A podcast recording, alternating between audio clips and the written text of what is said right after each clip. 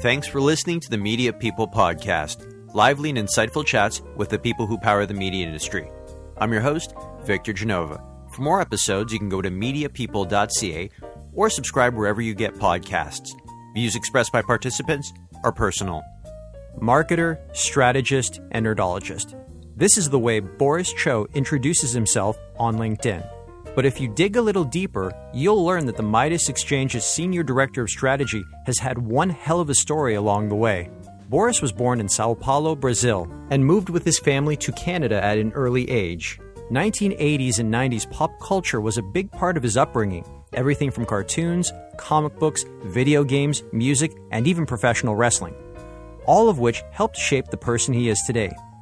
And it was pop culture that influenced his early career moves, this includes everything from working in the music industry to opening a pizzeria in Saskatchewan. What's one of the keys to Boris's success? I'd argue it's the way he chases employment opportunities. Never one to take an apply and interview approach, he makes sure to do his due diligence on both the role he's applying for and the company that's hiring. From there, he proactively seeks out the hiring managers and then pitches to them how he can solve their business problems. Boris Cho stops by to chat about all of this and a whole lot more. Midas Exchange is WPP's corporate trading arm and a specialty business unit within Group M. In a nutshell, Midas Exchange helps to drive efficiency across an advertiser's bottom line by enabling them to pay for a portion of their media using their products or services. My role at Midas is to deliver on client strategy, agency and cross function collaboration, and business performance, while educating our people and beyond on the value and complexities of corporate trading and media bartering. I want to go back to the beginning, though. I don't think a lot of people know this about you, Boris. Where are you from? I was born in Sao Paulo, Brazil. I Obrigado. Joke, Obrigado. Uh, I, I, joke so much around the office that by the time people get to know me and they find out that uh, I was I was born in Brazil, they don't they don't believe me because I joke so much. Um, so at that point, uh, I got to pull out some kind of proof. Uh, but yeah, I was born in Brazil. Uh, moved to Canada when I was five years old. Talk to us about what life was like growing up in Brazil, because I, I, know you were only there for the first five years of life, but do you remember anything about it, anything at all? Yeah, absolutely. Um, I, I, remember my nanny. Uh, we had a nanny growing up. Um, I, I, absolutely remember the basement of the house we had. Um, it's probably where I remember it because uh, my twin brother and I drew all over the walls with crayons, and we got in big trouble. And I think that that kind of was a a, a, pinnacle moment in my life. it uh, turned it turned me into the man I am today. Was there a bit of culture shock for you when you moved to Canada? I mean, does a six year old even experience culture shock? Absolutely. You know what? I think that younger kids experience culture shock a lot more than uh, adults would, right? Because adults have some a way to manage their expectations.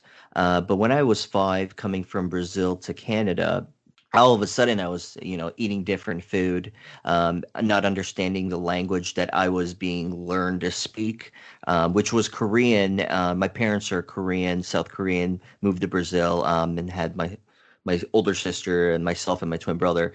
But yeah, when we moved to Canada, uh, it, it, was really different because I just looked out my my window and I just wanted to be that normal Canadian kid, right? Playing hockey on the streets or biking, um, you know, doing normal things, eating hamburgers and French fries, and I felt like um, my childhood really wasn't like that. Uh, it, it, was very uh, we we kept to the Korean and Brazilian culture. We ate a lot of the Korean and Brazilian food growing up. So yeah, it wasn't up until I was probably a teenager until I really tried like a, a real grill grilled cheese sandwich. well, I could say that the Korean and Brazilian diet. I mean, my wife is Brazilian, so I, I have a big appreciation and understanding for uh, the culinary arts there. So, I mean, that's not a bad diet to be raised on. So, uh, correct me if I'm wrong. Uh, you're born in Brazil. That means you were raised to learning both to speak Korean and Portuguese. And then as a five year old, you come here knowing those two great languages, but then I guess now you've got to learn English, or were they teaching you English already in Brazil? You know, they weren't teaching us uh, in, English in Brazil. It was just Portuguese. So um, at school we were, we were learning Portuguese, and at home we were learning Korean. But the second we came to Canada, we were enrolled in e- ESL classes, right? So I remember having to take a taxi from Georgetown, Ontario, where I grew up, to uh, Milton, Ontario, every morning, uh, and, and it, it, was very strange because you know um, we were only kids getting into a cab by ourselves and going to Milton from Georgetown uh, for about an hour or so to learn English, and then we we would be driven back to um, the school in Georgetown. Uh, it was very strange, but um, really glad my parents put me through that uh, because we picked up on it very quickly, and it, it it became our native t- tongue really. Um, I, I don't really speak korean. I understand pretty fluently. My parents talk to me in korean and i respond to them in english. Um, yeah it's very strange but it, it's managed to work. Um, so i've lost a lot of the um, pronunciation i guess but um, I, I, would, I guess i would say I speak like broken korean if that makes sense to anybody. Uh, I mean, I know broken languages or broken Italian a little bit, so I guess it's pretty much the same that carries over. uh, so was that I mean when you moved to Canada then was that your first time seeing snow because Sao Paulo is in the north and when you're on the other side of the equator the more north you get the less likely you are to see snow in South America. That's right. I, I don't recall snow growing up in Brazil. Um, and I don't really recall seeing snow for the first time here. Like, I, I don't remember that feeling, but I do remember being very young and building tunnels with my brother. Um, and that's probably the earliest memory I have about with snow. And um, I, I, I can actually just picture exactly how we built it and where we built it. Um, so we we're pretty young, but there was a lot of snow. So that was definitely not the first time I saw it but that's the earliest memory I do have of snow. What were your hobbies or interests growing up? We had plenty, or uh, I, I say we because when you grow up with a twin, especially twin brother, I guess, um, you tend to share similar interests. Uh, so we were into WWF wrestling. Uh, we were into Ninja Turtles, Nintendo. Oh God, wasn't back in the 80s and 90s? Right. WWF was everything, right? Um, I, I remember just being so jealous of people who had pay per view. Right? Remember? Yes, I agree with. No, we never. We would have to wait and we would wait for the literally the video to come out three weeks later of WrestleMania or Royal Rumble or anything like that. Yeah, no, I know what you're saying. You're also a big comic book fan. How did you discover those? Because I'm also a big comic book fan, so I can totally relate to you growing up, I love drawing, right? So if you love drawing, you're going to gravitate towards comics. It's just a no brainer, especially as a kid. Uh, they're so colorful and uh, it's so interesting. So I guess my passion for comics really started at an early age through drawing, but um, I've always held on to sort of what the characters mean to me, meant to me growing up, and they, you know, they they they probably mean a lot more to me now as an adult. Now that I, you know, I reread some stories and they're pretty powerful, right? And every every character has a significance. They they, they serve a purpose, right, within that universe of uh, whatever universe they're in. Um, and I, that's that's another thing I love about comics. It's just how crazy you can get with characters and how creative, and it's just such a great thing. You mentioned your brother, your twin brother, Christopher, uh, earlier on in our chat. Why do you cite him as, say, your your biggest influence? The thing is, is that you know, Chris and I, we were literally attached to the hip, right? And we are very competitive people, um, but we were never really competitive with with one another. It was always like sort of Chris and Boris versus the world, and uh, very much that re- that sort of relationship is still existent today. Um, we talk every day. Yeah, you know, it's just like having a best friend um, since day one, which is very rare, right? Uh, you also cite your current boss, Sebastian Rennie. Did I say it right? Sebastian Rennie. Sebastian yeah, Rennie as as another influence or someone that you look up to. Yeah, recently. So uh, I work at Group M, and I report to Sebastian. And Sebastian's an interesting guy. He is incredibly supportive, and uh, I could tell off the the bat the second I got there. Um, I didn't know anybody. I knew maybe a few people, but uh, he had my back, um, and that was clear off the gate. Um, he's incredibly smart, and I any chance I get to grab some advice from him, I do it. And yeah, and let's just say he's got me out of a couple jams already. You know, that is a good boss who can get you out of a couple of jams. Uh, tell us about your very first job ever. My very first job ever was KFC. I was a line cook, or I guess you wouldn't really call yourself a line cook there, but I was a cook in the back, um, marinating the chicken and then frying them.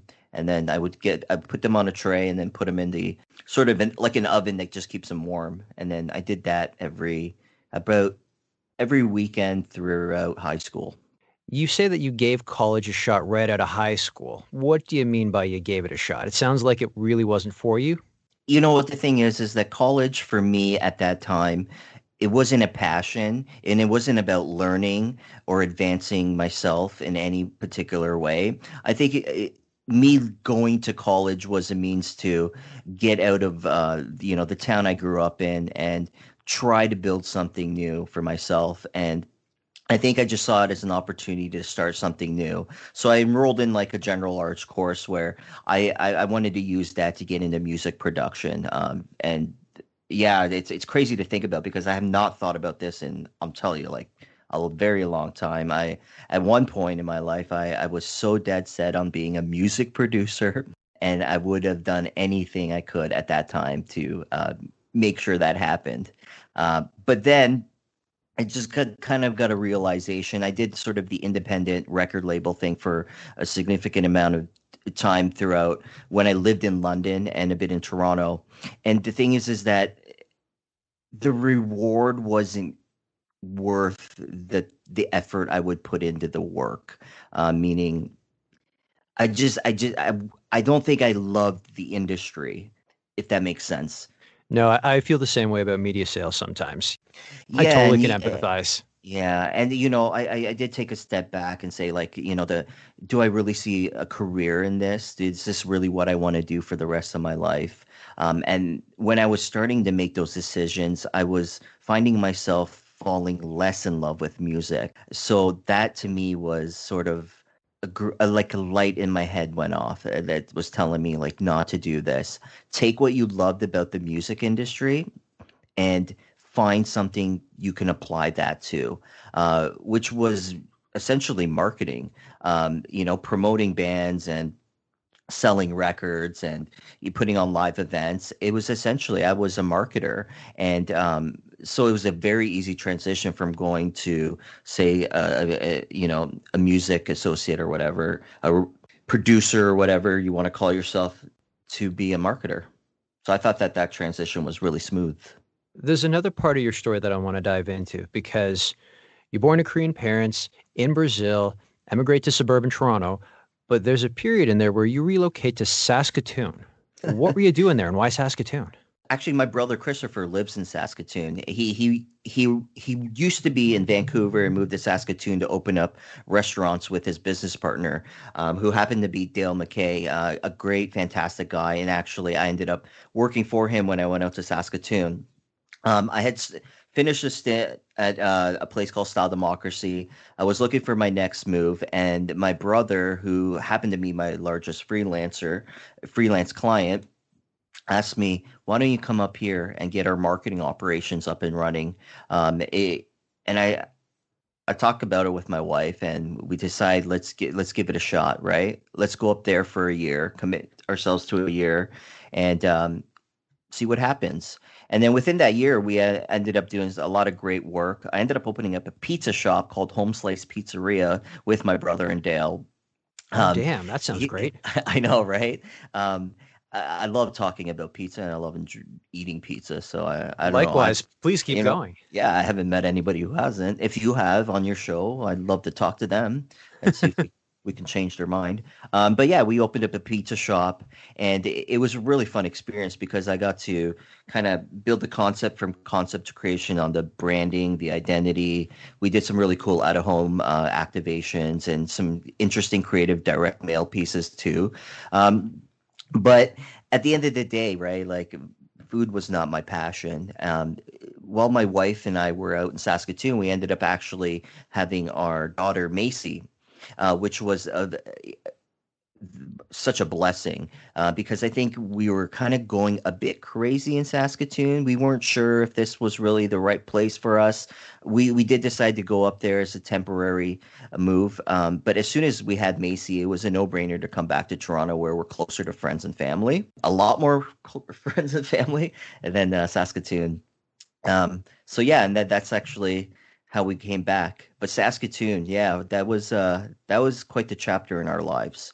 Oh, that's a great one. I, okay, I got to ask you about the pizza shop though. Yeah. was it like was it like a full on restaurant or was it like one of the hole in the wall places where they only do slices and pies for takeaway?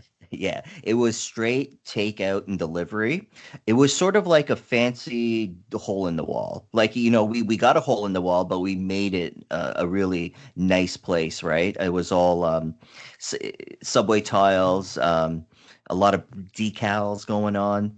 Uh, it was great. And we had a lot of antique things, a lot of Ninja Turtle things were in there. And actually, I remember um, I filled up a massive vintage Did you say sorry? Did you just say Ninja Turtles in there as Yeah, well? I yeah, love we- that. we, we had Ninja Turtle prints everywhere. Um, we had an arcade machine that had a hundred games in it, so people can play while they wait for their pizza. This was a place that if you were to stumble across in the '90s, you probably were wearing something neon and had a fanny pack on, right?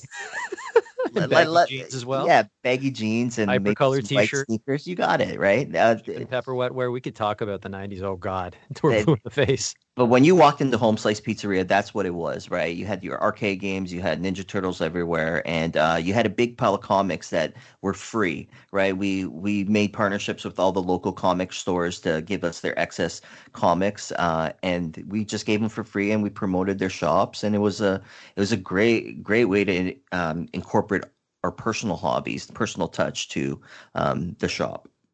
Oh God, that sounds like something that I I would I would love to just hang out in that pizzeria. I'd probably be your best customer or worst customer, depending on how much I eat or I read. I think I was the best customer, and I think I gained a little too much weight.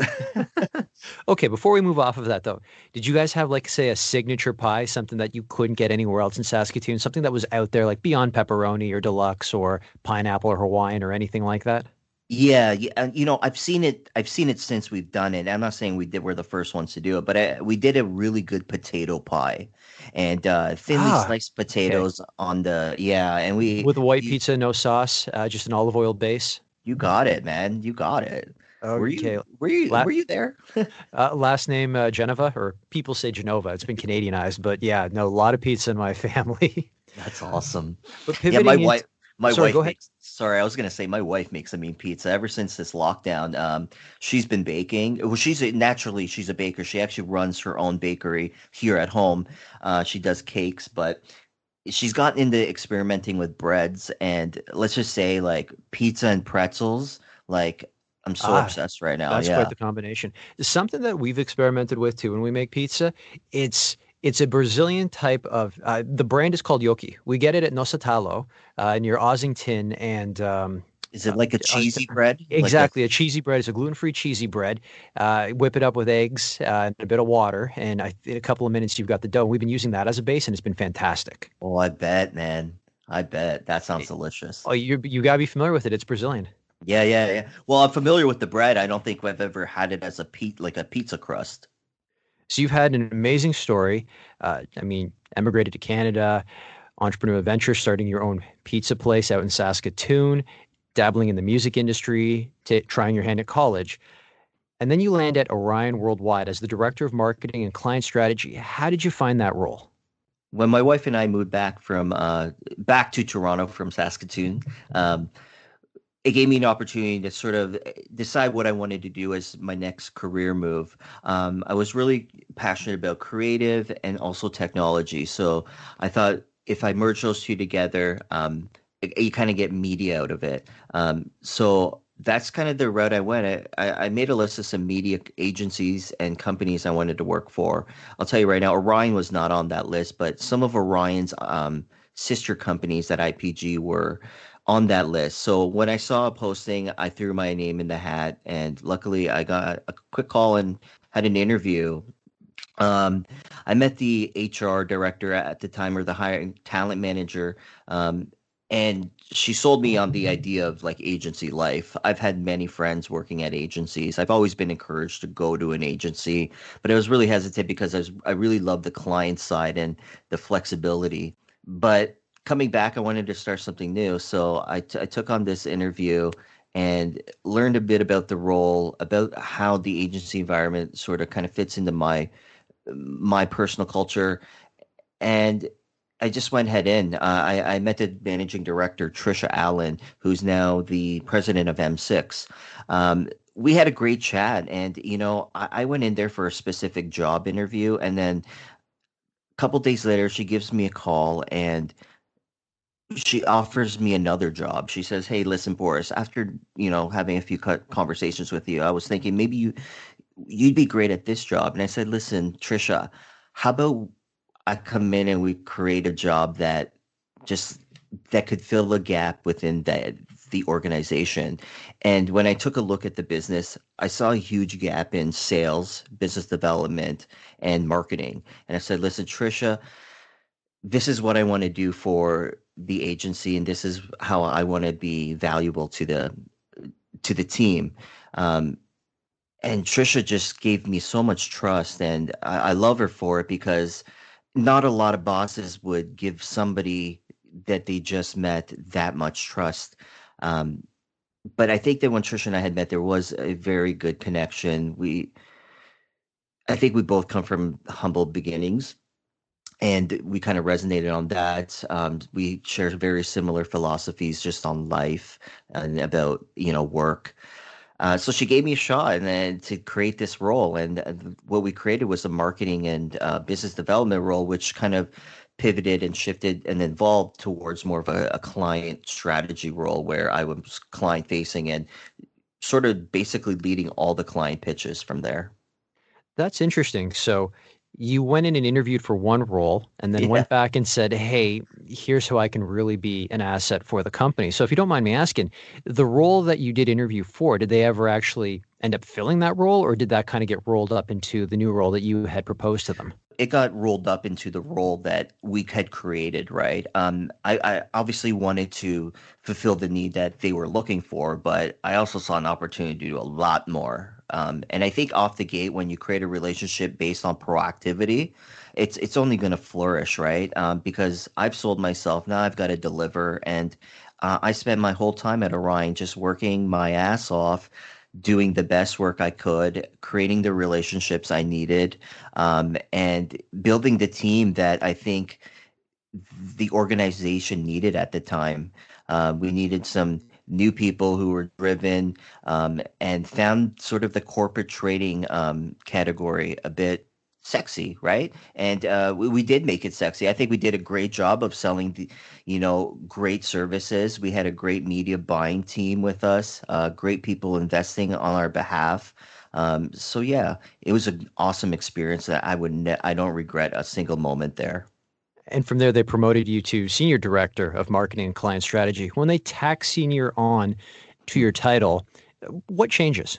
I'm going to be honest with you, not a whole lot will change, but there is a level of expectation that will change. And that expectation comes from everybody in that room. Because when you're in an agency, and I'm, I'm finding this, I, have come to learn that when you're in an agency and you're progressing and your title changes, people expect a little more from you without having to have that conversation. So, you know, I took it to I took it a point to add more accountability to what I was doing. Um, you know, holding my team more accountable for the work that they were also doing, but also being very flexible eh, to innovate, meaning creating more time within the busy work schedules to think about new models and new ways of doing corporate trade, right? Um, so I guess my job changed in that aspect and a little bit more stakeholder interaction and engagement. Um, but I think the best part of becoming the senior director was um, giving giving that green light to go ahead and build that team you want. Your previous role in Saskatoon, you were working for yourself. Was it difficult to go back into a corporate environment where you you had a boss? that's a it's good, a question I like to ask a, to. A, yeah. I, I like to ask that to a lot of my guests who have had entrepreneurial entrepreneurial ventures and then uh, moved back into, I guess you could sort of say, the corporate world. Yeah, right, sure. Okay, so before working um, for myself as a freelancer, um, I worked at a place called Style Democracy, which is like um, it's it's a website, it's a blog. They they do warehouse sales. I go to uh, their warehouse sales. I'm very familiar with them. Yeah, they, they, it's great, right? Um, and they bring like some of the sought after, most sought after brands to uh, you know these massive lines of people uh, who are getting massive amount of product at a massive amount of discount. Everything's massive when it comes to warehouse sales. Yeah, yeah. So I worked at Style Democracy, and um, you know, I found like that the, their culture was very startup. Um, I, I wasn't really, you know, it took me very long just to kind of get behind what they were trying to do. I didn't really see the longevity in it over time it was just it was just one of those things you just kind of have to move on from. And i think it was sort of mutually decision mutual decision. They they didn't see the passion i you know i once had when i first started. Um, so yeah i want to be honest about that. It, it, made me think really hard about um, what i really wanted to do right? And then after that i, I wanted to work for myself. I you know i said i, I I struggled with a couple bosses in the past, and uh, you know maybe working for myself is better a better idea. So that's what how I became a freelancer. I was doing it quite a bit before, while working full time, but I hadn't gone 100% full in um, until uh, Style Democracy. Um, so f- from that experience, I learned that you know having your own book of business is great, but you're gonna miss working with a team, right? I thrive in an environment where things are happening at 110 miles per hour. So the second we moved to Saskatoon, it was just sort of a breath of fresh air to be able to work with such a massive team. When you're working with kitchens and front of the house staff, you're you know you're working up to almost 30 people at a time right trying to communicate what the what the next promotion is going to be and how we're going to roll it out effectively and is the communication all consistent? Um yeah. So i i don't even know if i answered your question. No no that's fantastic. I didn't mean to digress on that but like i said it's a question i like to ask a lot of people who were entrepreneurs and then had to go back oh, into right, corporate life that was geez, the boss thing yeah. Boss if, if you thing, want to bring yeah. it full circle yeah Yeah, full circle. I prefer to have a boss, 100%. I don't like working for myself. You know, I, I think Really? everybody's dream, you know what? Yeah, everybody's dream is to work for themselves, but my dream is to work with people. And if that means having a boss that's going to help guide me and help, you know, mentor me and give me the the advice and the tools I need to step it up. And I think that, that that's why I really appreciate working with Sebastian is that Sebastian actually does that. You know, he he has no problems pulling me aside and saying, Boris, um, this is what we need to work on, right? Um, and this is what you need to focus your energy on. And I appreciate that because I've had some bosses who can't give feedback, right? Um, yeah, I I, th- I think coming from Trisha, who was incredible at giving feedback, and then now having Sebastian as a boss who is e- e- just as great. Um, I've been really lucky, but I'm just gonna tell you before that, uh, I, I kind of struck out in that department. So now, when you, you ask me, yeah, I think I would rather have a boss who I can lean on, and I I, I love that that relationship you have also with sort of a, a boss and employee, mentee mentor. Your move to Midas Exchange, though, it's reminiscent of uh, your move to Orion Worldwide, where I mean, at Orion, you interviewed for one job and said, "Hey, here's what we can do." But Midas Exchange, tell us the story because you didn't apply for a job because it didn't even exist. That's right. The job I actually hold right now on Midas didn't exist until I met uh, and reached when I re- reached out and met uh, with Stuart Garvey, who is the current uh, Group M Canada CEO. Reached out to him on LinkedIn and say, hey, Stuart, you know, um, probably not the most exciting message you're going to get today, but uh, I was wondering if you wanted to chat about the industry and about NABS uh, because I sit on the board of NABS. Um, and I did some research and I found out that, you know, Group M, that collectively across all their agencies, they have been massive supporters of NABS Canada. Um, and when you find things out like that, you reach out to the people responsible or at least people who can reach out to the people who are responsible. You let them know how great of a job they're doing. So I reached out to Stuart, and uh, you know, a week later, I find myself um, sitting down having a coffee with the guy. I, ta- I talked about myself probably more than I should have. Um, we talked about the industry. We talked about uh, NABS. And we talked about you know some some of the changes that are happening in the in the industry and i think between conversation stuart and i found a lot of similar philosophies too very much like the relationship i had with trisha um, stuart was, was very open. I, I probed in a little bit about what um, midas does uh, which midas and orion are very similar in uh, capabilities right? Um, so I, did ask, you know, Stuart, you know, you've got this this company called Midas, and I understand, you know, that there aren't that many people working there. Um, is there plans to ever grow that part of your business?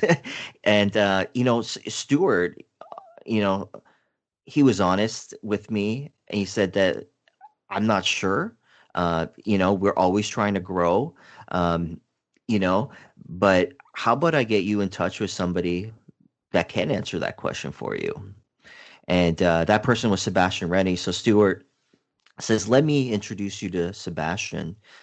the The second I walk out of like I, I walked out of the building after having coffee with Stuart, and then my phone buzzes. and uh, it's Sebastian, and he calls me. and He says, "Hey, Boris, um, I just talked to Stuart, and he said that I should give you a ring." And I didn't think that he meant like right away. You must have made uh, one hell of an impression. I, I, must have, or or Stuart and Sebastian just happened to cross paths in the elevator, and uh, it was just perfect timing. um, but yeah, I was really happy that Stuart did because uh, I got a chance to talk to Sebastian, go in and meet with them, and uh, you know from the get go, I, I, love what Group M is doing. I've seen how they're hiring differently. I've I, I you know I've seen the business that they're they're winning. I'm on the forefront of like where all the planners are just you know giving it their all. All the buyers are so close to the markets there. Uh, the I've never seen a team of an invest uh, just investments like you know you you go to agencies and there are one or few one or two but like at Group M, they take investments incredibly seriously. Uh, I hate to say it's an army, but like, man, they've got an army, and uh, I love that the notion of having, you know, that much influence. Outside of the nine to five, you have been giving back tremendously in the industry. Uh, a lot of philanthropic work. We're going to go through the list here. Okay, so the first one is you're a judge at the Effie Awards. What is what are the Effie Awards? So the Effies is a global um, awards that celebrates uh, marketing effectiveness, right? Um, obviously, like every awards, they have different categories. I was honored to be a, a judge in the media category, and uh, uh, you know that wasn't made possible. Um, it, that couldn't have been made possible without the help of like obviously the ICA who who run the Effies here in Canada, and that was a why eye opening experience for me because I got to spend the day with some some of the most elite people in our industry, right? And we're talking shop, and we're talking about like some of the best creative we've seen, um, you know, in the last year, and it was just great to get different perspectives. So I took a lot from that experience, and I hope they invite me back because I would do it in a heartbeat. No, I, I've I've never judged, but I've been to awards shows, and I'm with you on that. You learn a lot from seeing that creative. Like you take a lot of inspiration. It it kind of reboots the way you think about things. Right. Yeah, and it gives you an opportunity to get in the mindset of the other agencies that you don't have visibility into, right? Yes, and it, that's true as well. Yeah, which is absolutely fantastic because I'm telling you, like anyone who ever judges an award should be scared that their agency isn't doing enough because that's how great the work you see eh, coming from all all parties, right? You mentioned NABS earlier on. Uh, I, am very familiar with NABS. I used to be on the ambassador committee years ago. Uh, but tell people listening to this what NABS is. So, NABS is the National Advertising Benevolent Society. We are um, a collective of industry professionals um, who who put committees together to drive positive change and help people that are going through you know personal struggles whether it's financial struggles or um, you know death in the family uh, you know you need you need help with education uh, learning development anything. If you're in the industry look into nabs because they are literally the life support uh, for our people. Um, yeah, I, I, hope I'm doing them justice. But I sit on the board of directors. I I, I oversee the media sale, uh, which is um, a very interesting model where a lot of the partners across Canada, the media partners, uh, they donate inventory to NABS and they allow us to sell that inventory, uh, and we can put all that money back into funding um, the initiative that NABS produces. I got to learn about NABS during the the Great Recession. I hate using that term. Back in like 2008, 2009, uh, one of my colleagues at CBC had introduced me to it. Then the bottom fell out on the world, and I got to see just the kind of impact NABS makes on the industry. And I imagine with the pandemic right now and a lot of agencies downsizing, you guys have got to be running at 100 miles an hour. I can tell you right now, our people are busy, um, and it's not an easy job, right? Because they, you got to have thick skin to do a job like the people do at NABS because they come across so many sad stories. Um, but you know what the thing is is that it's kind of what fuels them to get together and say, how can we help this one particular person right now? How can we make this person's life more comfortable or somewhat comfortable for them? You know, there are people every day getting together at NABS, figuring out how we're going to help change the life of somebody in our industry. And I, th- I think that's important. Um, and I think it's, it's something the younger generation maybe not might not be too aware of. But I would love um, the opportunity to you know get in front of as many young industry professionals and let them know what NABS is all about. Because you know one day it might be them that needs the services, right? Or it might be one of their colleagues who who may need it. And this is a great way to support um, not only the people but the industry as a whole. And if anyone listening to this wants to learn more about NABS and the services they provide, they can go to nabs.org. Okay, another place where we cross paths. I'm on the Ad Club as well. Uh, step mm-hmm. back and I'm helping out on the Digital Day committee, but you're the co-chair of the Ad Club or co-chair of Ad Club Student Engagement. This is something relatively new to Ad Club. Tell us about that. That's right. Um, so Student Day uh, launched about a few years ago. We had our inaugural event, um, which was more than we ever thought it, it was going to turn out. It turned into be. Um, we had over 400 students come in and out of this huge, this small little conference we held at the Daniels Spectrum Building. Um, we had a day full of panelists and Q and A's. I'll tell you right now, I've I've gone to probably over hundred conferences and, if you call webinars or whatever, thousands probably by now. But I've never been to a live event where somebody ever says, "Does anybody have a question? Does anybody in the audience have a question?" And I swear you, I kid you not, seventy-five percent of the people put their hand up immediately. I've never seen that happen before. I've always seen, you know, maybe 20 in a crowd. I've never seen about that's like, you know, 75% of the crowd put their hand up all at once. Um, so the level of engagement was so inspiring that it made me want to do it, continue doing it. So now I, I co-chair with uh, Caitlin Nebs, who's she's just amazing. I love her. Um, she is probably the best business partner you can ever have because she's so chill and so smart and gets shit done like literally right? That's what you need is to get shit done. yeah but like back when i said like uh, i prefer to have a boss caitlin would be a great boss because she's great at like following up with me and making sure i'm on it. Um, so yeah working with her makes the job a lot easier but student day is all about um, engaging with the the future talent right? The future industry professionals and equipping them with the necessary knowledge tools resources whatever it may be to get into whether an agency, a, um, a media like owner, whatever side of the industry you want to get into, creative data, um, we do our best to try to prepare them for that, and we do that a number of ways. We go to the actual colleges and schools. We speak directly to them. We have um, a really great network um, of professors, and we're very close to all the schools around here. Uh, so that's really helped us in, to amplify our message and get some young people as a member of ad club which is very important for our industry because as we grow ad club we we always want that that user group to grow because as people leave the industry we need more people coming in to you know have have a social time you know? That sort of stuff means a lot to people. Absolutely. Right. That's how you get to know your peers. Uh, another one to throw out there as well. I mean man, I mean, you you you've got more jobs outside of work than you do at actually at work from the nine to fiver. But you're I also know. you're a board member and you're the president of the Media and Communications Research Council?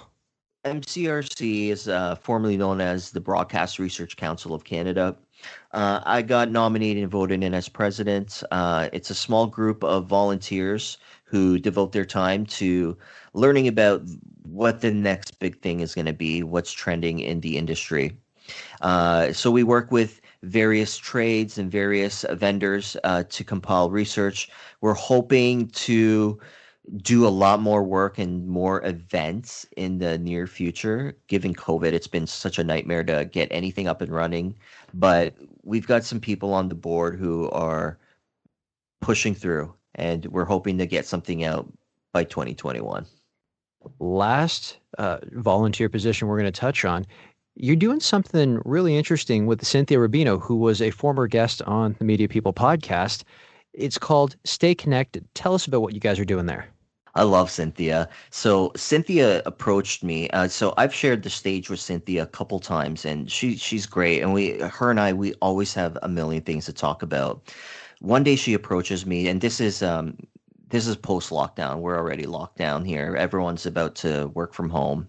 She reaches out to me and says, "Hey Boris, I have this idea. I want to do something for like a small group of people and see if we can help them like maybe improve their well-being and i said like what do you have in mind so she, she gave me a rundown of what she wanted to do and i said listen cynthia i respect everything you do everything you do you put your heart into it. So i would be honored to you know come in as a you know a co-host. Uh, and we're on our like 12th episode and we're, we're loving it. We're meeting so many people. We're talking about interesting things. But the end of the day we're we're, we're impacting people's lives because they, they're reaching back to us and thanking us for all the advice and for just getting people in the room to talk about things that normally people would not ever want to talk about, especially to a stranger, right? We touch base on, you know, people's mental health and wellness you know, um, being laid off during COVID has been a hot topic for a lot of people. And I think we've been sort of building a support group for a lot of people feeling a lot of different anxieties um, about COVID. Uh, so I've been really enjoying my time with Cynthia. And uh, yeah, it's it's been great. And I look forward to continuing to doing it. I always joke with her that like at the 100th episode, we've got to do like "Where Are You Now" episode where we invite past guests and say, "Where are you working now?" Um, but love Cynthia, love what we're doing. Um, for anyone that wants to check it out, just look it up. Um, Centrine Consultant Consultancy is uh, Cynthia's business, uh, and it's powering the Stay Connected webinars. And to join the webinar, you have to email Cynthia directly. This is by invite only, right? You got it. It's exclusive. Um, we like to keep it intimate, um, and we like to. It, there's a lot of communications that happen before the actual session.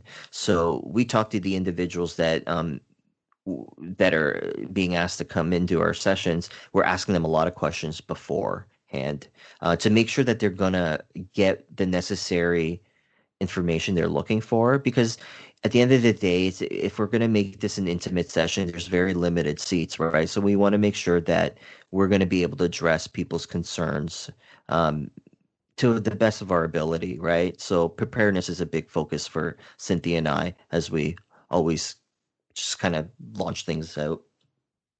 Some rapid fire questions. The campaign you're most proud of. Ooh, okay. I'm asking you to pick one of your kids. I know. um, okay.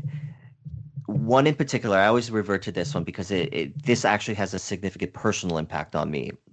So it's not necessarily a campaign, but um, Trisha Allen, my previous managing director at Orion, so who, um, her and I were watching in the office the Fort McMurray fire happening in the on CP24. Do you remember the Fort McMurray fire? Oh yeah, very much so. Yeah. So we were watching that, and it, we were just devastated, right? How many people were losing their homes or, you know, they just lost everything. So we wanted to do something to help. So uh, Trisha had this idea of like, hey, listen, like, stop what you're doing today and let's just focus on helping the people in Fort McMurray. I'm like, you're crazy. you can't you can't just stop working all day and just no. She's like, no, stop what you're doing. We need to find like food and we need to send it to them now. and uh, I, I saw it in her eyes. She was serious. She was so worried for people. And I said, listen, you got it. I'm uh, consider it done, right? So made some calls. We managed to get like hundreds of thousands of dollars of like frozen pizzas and confectionery, and uh, and we were able to work with all of the the food the, sorry the food banks here who planned all the logistics to make sure that it got to the right people. And we spoke to the people afterwards and and you know what? At that moment i believed in exactly what trisha was trying to do at orion right? She was trying to help people through the model that um that that that, that exists in, at orion.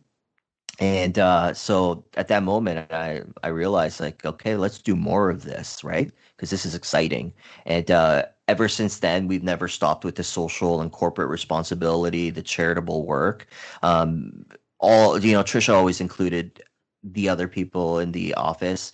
We included their their favorite charities. We're constantly talking about other ways of helping people which is um, i think was great for me because it was new, I was new to the agency experience, the agency environment, and that sort of set the tone for me, right? So, and I love that, and I owe that to Trisha. Sorry, I thought that that's probably the longest rapid fire answer you've ever gotten. Your favorite movie? Ooh, favorite movie. Okay, so I'm sort of like an '80s buff. I love 80s sitcoms and stuff like that, so I gravitate to like 80s movies. So favorite movies probably 16 Candles, Uncle Buck, and Back to the Future. And when you say Back to the Future, are you talking the entire trilogy or just the first one? Just the first one. I, like I enjoy the trilogy, but like if I'm going to sit down and watch Back to the Future, I'm not going to start at number 2 or 3. You know what I'm saying? Interesting because to me that's the one trilogy where every film gets better. oh yeah, absolutely, but like the, the, the number 1 is always the best always. Like for me when it comes to comics when it comes to albums i just there's something nostalgic about number one for me. No i'm with you on that. I, I like a good origin story. Like when, when you look at chris nolan's uh, dark knight trilogy batman begins was my favorite out of those ones. If you look at the marvel cinematic universe i think the uh, the first captain america film is completely underrated for no other reason than the second one was so good. I totally agree about Captain America being underrated. Um, Iron Man was awesome. I, you know, yes, I really love what too. they did yeah, I really love what the Marvel uh, Cinematic Universe kind of turned out to be, right? Because like you know, Iron Man, Captain America, Thor, like Hulk, yeah, the, you know, you you can build movies around these people, but then when you start adding like you know Guardians of the Galaxy, right? Um, and more obscure characters, eh, then you start to really get excited about what they're really building. And then it, I don't know if you look into what they're doing in the near future, um, but it looks like there's going to be some really great um, pictures coming out. Yeah, the uh, what I really enjoyed about it was that because they had tied up a lot of their A-list characters with other studios and contracts, they were forced to use their B and C characters, but they did such a good job with casting and writing that it shows that you can do anything with any character as long as you've got a good script. You've got it, right? And it, it, which which is like DC. Let's let's just be real for oh, a moment. God. Yeah. Sorry if anyone from is... Warner Brothers is listening in on this. we, we I, I are DC fans. Your favorite TV show? Favorite TV show, hands down, right now is Naruto. Um, I understand the series has ended and there's a, a spin-off called Boruto, and I'm watching that. But all-time favorite show, Naruto. Second is The Wonder Years. Remember The Wonder Years with oh, Kevin God, Arnold? I remember the I remember The Wonder Years. Yeah. yeah. I love coming of age stuff. Like that's it, just love it. Uh, I was really into Star Trek Next Generation and Battlestar Galactica. So you know, you got a bit of anime, sci-fi, and some coming of age stuff. A bit of everything. Your favorite video game of all time? Yeah, this is a no-brainer. So my favorite video game of all time is called DC Universe Online. I've been playing this thing for since since it was out in beta, and I, ah, I I'm gonna probably age myself here, but I don't know, maybe nine years ago. I've been playing this game for nine years, um, and I've met a lot of great people that I I would call my close friends actually, because I've known these people for nine years, and we play on the same team. Um, it sounds silly, but it's crazy how much you learn about people who live around the world, but have a similar interest with you, right? You could have different political views. You know, you, you could be living in a different kind of economy or whatever, but when we're all together as a team and working towards one common goal, like we put all that shit aside, right? And we're focused on the mission at hand and it's it's it's crazy what video games can do in terms of building bonds with people. Um, and I, there was one thing I I would encourage people to do that are playing video games is to create those bonds, right? Over time, create healthy relationships with people um, that you play video games with, because you know they're they're there and they're willing to help you um, through like even some of life's toughest, right? These guys were around when my daughter was born, when I was moving from Saskatoon to Toronto. Um, so yeah, I really appreciate these guys, and yeah, favorite game DC Universe Online. If Hollywood were to make a movie about your life story, who would you want them to cast to play you? Either my twin brother, which that's a cop, but it'd be pretty yeah, cool. Uh, okay, I'm gonna say it, and because everyone says I look like this person, so I'm gonna say Bobby Lee. Bobby I've Lee been stopped. Bobby Lee from Mad TV. I've been stopped so many times and I, people ask me, "Are you Bobby Lee from Mad TV?" I said, "No. What would Bobby Lee be doing here? Like, you know, like I don't know." like I've been asked that, like you know, like uh, parties or bars, and I'm like, no, Bobby Lee wouldn't be at like you know whatever bar I'm at at that moment. But um, yeah, I get it. I got that a lot, and um, I think that that's when I was like, okay, I need to lose weight so people don't call me Bobby Lee anymore. Your favorite book? Oh, favorite book. Um, I got a couple. Like Perks of Being a Wallflower was great, but I like my favorite favorite book is probably Super Gods by Grant Morrison. If anybody is a fan of comics or just superheroes and that whole idea of um, a super god has got to read this book. It's it's really great. It's really well written. Anybody who knows Grant Morrison's writing will appreciate this book. Oh, he was a big writer on Batman, that's for sure over the years. Yeah. Yep. Love this stuff on Batman. It, that's a nice segue into the next. Oh, sorry, go ahead. Yeah, I was gonna say like uh, some. Uh, I think some of my favorite Batman stories were from Grant Morrison. Right, uh, he did a lot of the stuff leading up towards like um Final Crisis, I think, or uh, well, Batman R.I.P. A lot of that was him, yeah, and then right, Batman right. Inc. He was big into that too. Oh, right, that's right. Perfect segue into the next question. Uh, your favorite comic book? Oh, favorite comic book. This is an easy one for me, like because I always this, this is the one book I always tell people to read. If you're going to pick up a comic book and start reading something, go read Kingdom Come, written by Mark Waid and uh, illustrated by Alex Ross. Number one, the art is absolutely beautiful. Alex Ross is he, he's he's so unique in his style. Um, nobody really does superheroes the way he does it. Um, I, I describing it would not do it any justice. You just have to go out there and Google the guy's name, Alex Ross.